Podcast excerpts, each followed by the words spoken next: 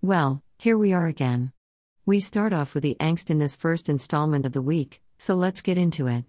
We start off in the cafe, with Ben having held on to the engagement ring, staring at it in the hopes it will tell him what's going on. He's clearly not spoken to Callum, my guess is he's avoided him, pretended to be asleep, and then got up early and hid in the cafe. I think he's scared to ask Callum about the ring, afraid of the answer. Kheerat approaches him and offers to get him another drink, and Ben replies that he's not staying, though I'm not sure I believe that as I think he's been there a while and I don't think he knows where to go next. It's clear though that Kheerat's offer was only a ruse though, as he sits down regardless and reveals a package containing cash to cover Jag's protection for the month. Ben swipes it and sticks it in his jacket to avoid it being seen. Great idea to do the exchange in public, really discreet. Kheerat asks Ben if he's okay, I guess because Ben's being uncharacteristically quiet. It's the only prompt Ben needs as he asks Kheerat if he ever gets the feeling he's being played for a mug.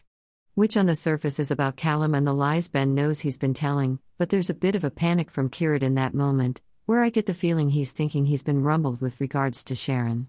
But then Ben goes on to show Kheerat the ring he found in Callum's bag, sarcastically telling him it's not really Ben's style. I think Kheerat's just happy the spotlight is off him, which is why he engages in the conversation, asking Ben if he thinks Callum's gotten it for someone else. A ring that looks like it's for a woman, and a woman that Ben knows Callum's been seeing in secret, his conclusion is that it's for Whitney. A bonkers conclusion, but like we've said before, it's the only conclusion he has. Kheerat points out the ridiculousness of it, clearly a bit incredulous as he lays out Callum's supposed plan to sack Ben off and get back with his ex, and immediately propose with a diamond ring as opposed to the pink plastic one he got last time. He denies that he's calling Ben paranoid, he just points out how unlikely it is, that it's not really how it works. Thing is, Ben knows that, so it doesn't really help him. He's just going on what he knows, which isn't the full picture. He admits to Kheerat that Callum's barely spoken to him since Ben asked him to leave his job, already suspecting there might be a correlation there. And that when he does speak, He's lying about where he's been and who he's been seeing, and as if on cue to illustrate those words hitting uncomfortably close to Kheerat, Sharon arrives at the cafe. As per usual, when Sharon's in his line of sight, Ben gets a dig in, a pointed remark about Sharon's past deceit, that in his opinion has damaged things irreparably, as he wonders out loud if Callum's been taking lessons off the expert. Kheerat laughs quite uncomfortably at that and almost marvels at the fact that Ben really does hate Sharon, maybe testing the waters a little with the comment. But instead of correcting him, Ben just more or less confirms it, telling him he hates anyone who lies to his face. A line which is a little jarring, I'll admit, because. You know. Callum? But once again, I think it's specifically designed to put the fear in Kheerat, and it certainly does because even Ben picks up on it, thinking he's offended Kheerat by being too harsh on Sharon and mockingly asking if he's succumbed to Sharon's charm, to which Kheerat replies, Of course not. Which, funnily enough, is a direct lie to Ben's face as opposed to concealment of the truth, which has really been the case up until now.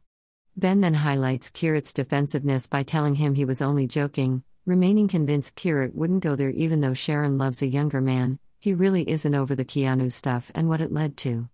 Sharon calls him out, but Ben's not fussed, with another wisecrack about how he'd rather say stuff behind her back than to her face.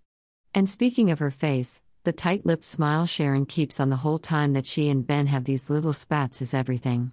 Ben returns to the subject of Jags, assuring Kheerat it's all in hand, and then takes his leave. During the chat, Sharon and Kheerat have later about what happened, bit of deja vu here. It's made clear that Sharon is fully aware of why Ben dislikes her so much. She gets it, acknowledges where he's coming from with how she tore the family apart. And she says again that it's water off a duck's back for her. She's used to it now, convinced that Ben won't forgive her. It does kinda make me wonder if there's any hints in there about a truce of some kind in the future, but as always with this show, who knows? Later, outside the laundrette, Kat and Phil, well, Phil, are moving things into the place when Ben walks past and offers a hand to Phil, who of course turns it down. Just in case we weren't totally sure that Ben feels pushed out by his dad and getting a sense that there's no way back if he keeps getting shut down. It's part of his overall feeling of being alienated by everyone in this episode. As it turns out, he's on his way to Whitney's stall to have it out with her. And he doesn't hold back, accusing her of wanting to get back with Callum to get back at him for stealing Callum from her in the first place. Whitney laughs as if it's ridiculous, but that is literally what she accused Ben of doing during wedding week, stealing her happiness with regards to Callum. And as far as wanting Callum back, I'm still not quite convinced that part of her wasn't relishing being Callum's confidant and feeling like they were back in the past with regards to the PTSD and helping Callum deal with it instead of Ben. So I don't think Ben's accusation is as ridiculous as Whitney's making it out to be, in all honesty. Ben points out what he knows that he's seen them together, and Callum's been sneaking around, lying to him, and now he's found a ring in his bag that he's assuming Callum's bought for Whitney. He's just so confused and wants it to make sense, and I think this is part of that, suspecting that Whitney is somehow pulling Callum away from him. With no trace of irony, Whitney tells Ben he doesn't know Callum at all, accusing him of making it all about him when Callum's practically falling apart. Which is really unfair because Ben doesn't know that, and Whitney knows he doesn't know because she's been right there listening into Callum lie to Ben and knows that he actively wants to keep it from Ben. She knows how it looks as well with the info Ben has, but instead makes Ben out to be a selfish git because it makes her feel better. Like I said, not a trace of irony. Ben wants to know what she means by Callum falling apart, but she says nothing more, taking pleasure in telling him to go and talk to his husband. It might not be her secret to tell, but putting blame at Ben's door for what she knows full well is Callum not wanting to tell Ben so he didn't have to properly address the issue was just not necessary. Not to mention a bit cheeky too, considering she tried to make Ballum's wedding day about her, but I digress. I suppose this is what Whitney's words led to Ben sitting in Ruby's knocking back the hard stuff. I feel like the drowning of his sorrows is a regression in response to what he's worried is a regression with regards to Callum and whatever's going on with Whitney. Turns out this is where he's decided to confront Callum about what he's discovered, in the middle of the club whilst downing the beers and the shots. When Callum arrives and tells him he got his message, Ben sarcastically responds that he took his time. Yes, I did get park scene flashbacks. Callum mentions work, which is already a bit of a punch in the gut for Ben, who knows he's been lying about going, so he makes another sarky comment, feigning surprise that Callum actually went this time. I don't even know if he did. It's not really clear if he's still taking time off or if he's spending the entire time hiding elsewhere. Anyway, after a beat where Callum doesn't really know what to say to that, he tries to prompt Ben into telling him what's happened. But Ben admits he doesn't know, he's waiting for Callum to tell him. Seeing Callum's confused face, Ben nods as if making a decision, and then pulls out Fitzy's engagement ring, setting it on the table for Callum to see.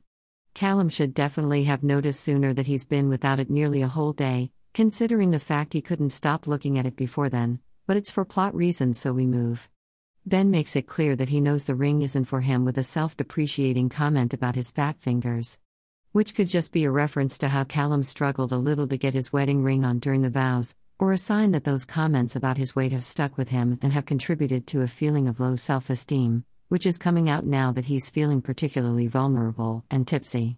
Callum doesn't know what to say in response to that either, he's not prepared for this confrontation, and really, I think he sensed that Ben isn't either, judging by the question about how much Ben's had to drink. It specifically highlights the fact that Ben's acting out of character and also tells Callum that Ben's not in the headspace to talk properly about this, though Ben himself doesn't realize that it's a sensitive subject. All he knows about is the lying, not the reason for it, particularly the fact that Callum is hurting. So he wonders why it matters how much drink he's had. He tells Callum he knows about the meetings with Whitney and that he went to talk to her when he found the ring. Callum then asks what she said, genuinely curious about what Ben knows at this point. And despite Whitney actually saying a few things, Ben tells him she said nothing. Not least because what she did say wasn't anything Ben hasn't heard or thought before. And nothing she said told him what's going on, and that's all he wants to know. He invites Callum to fill in the blanks for him, informing him that Whitney did say to talk to him, and so here they are. And he just sounds resigned, like he's waiting for Callum to confirm his worst fears. What he doesn't expect to hear is Callum informing him that the ring belongs to Fitzy, for his girlfriend who he was going to propose to. What does it mean that Callum's got it? And then Callum tells him, because Fitzy got stabbed and is in hospital. But what Ben's trying to get his head around is why Callum didn't just tell him. He's incredulous when Callum says they'd agreed not to talk about the job, he thinks it's obvious that this doesn't fall into that category, that it's about Callum's friend being hurt and not specifically about the job. He's sure it's something Callum would know to tell Ben about, and struggles to understand why he didn't. It's when he puts forward the idea that Callum could have been there and been the one to get stabbed, clearly unaware that Callum was there, that he reaches the conclusion that Callum didn't tell him because he thought Ben might pull back on their compromise and ask him to quit again, based on the fact that Callum could have been in the same situation. Callum tries to tell him that it wasn't just that, it's all those things we've said previously a complicated mixture of not wanting to burden or even potentially disappoint Ben, considering how convinced he is that it's his fault, not wanting to acknowledge his struggle to those closest to him, not feeling able to articulate how he's feeling, worrying Ben won't get it or tell him to get over it, and not wanting to have it confirmed. Not all of it's rational, but sometimes brains just aren't. However, Ben doesn't let him get that far, and I don't think Callum thinks it's worth trying to explain much else to Ben when he's like this, nor do I think he really knows how to say any of it either. It's a difficult thing to articulate. Even harder when your husband's got several pints in his system. Ben tells him that Whitney said he didn't know Callum, but maybe it's the other way around if Callum thinks it's okay not to tell Ben things like that. He doesn't know that Callum had this mental block when it came to telling him, he just thinks he chose not to, so Ben couldn't say I told you so. He doesn't believe that Callum tried to tell him either, pointing out that he was able to tell Whitney. He thinks the difference is his opinion on the job, and his general lack of self worth, but I don't think it's that. It's like I said before Whitney is safer because she's not a proper part of Callum's life, she's part of his past. All of their interactions since Callum came out have related to the past if you think about it, and that allowed him to compartmentalize his PTSD, which is also part of his past, specifically his past with Whitney. However, Ben thinks he's figured out the reason behind Callum keeping it from him, and isn't willing to talk anymore about it, he just wants to wallow. Yeah, he has assumed it's about him, but he only has part of the picture still. And let's be real, people normally do make it about him as the resident scapegoat, so he's just following protocol. And Callum decides to leave him to it, presumably to let him calm down and hope he's in a better position to talk later. When Ben leaves Ruby's later, it's still light outside, but presumably a fair bit later in the day. He's on the phone to the people organizing JAG's protection, and it sounds like he was supposed to call earlier and didn't. But he maintains he was going to, because he doesn't let people down unlike some. Oh, Ben. He's got the cash in hand and is just about to confirm the protection for Jags when what he sees in front of him stops him short. It's Kheerat and Sharon, who are getting into a car with a bottle of wine, clearly flirting. I don't think he's got the wrong end of the stick this time, they are very clearly headed somewhere where they can consume that wine in Sharon's hand. At seeing Kheerat's gleeful expression and knowing he's been lied to yet again, Ben decides to change his plan, informing his contact that he's being mugged off and canceling the protection, that Jags isn't his problem anymore. Quite literally a spur of the moment decision under a cloud of alcohol fueled anger, and one that earns him a duff duff. So, there you go. Ben knows a bit more of the truth, but not the whole thing, and they're finding it harder than ever to communicate, particularly when it comes to how they're feeling, something they both have to find a way to articulate before they can move forward.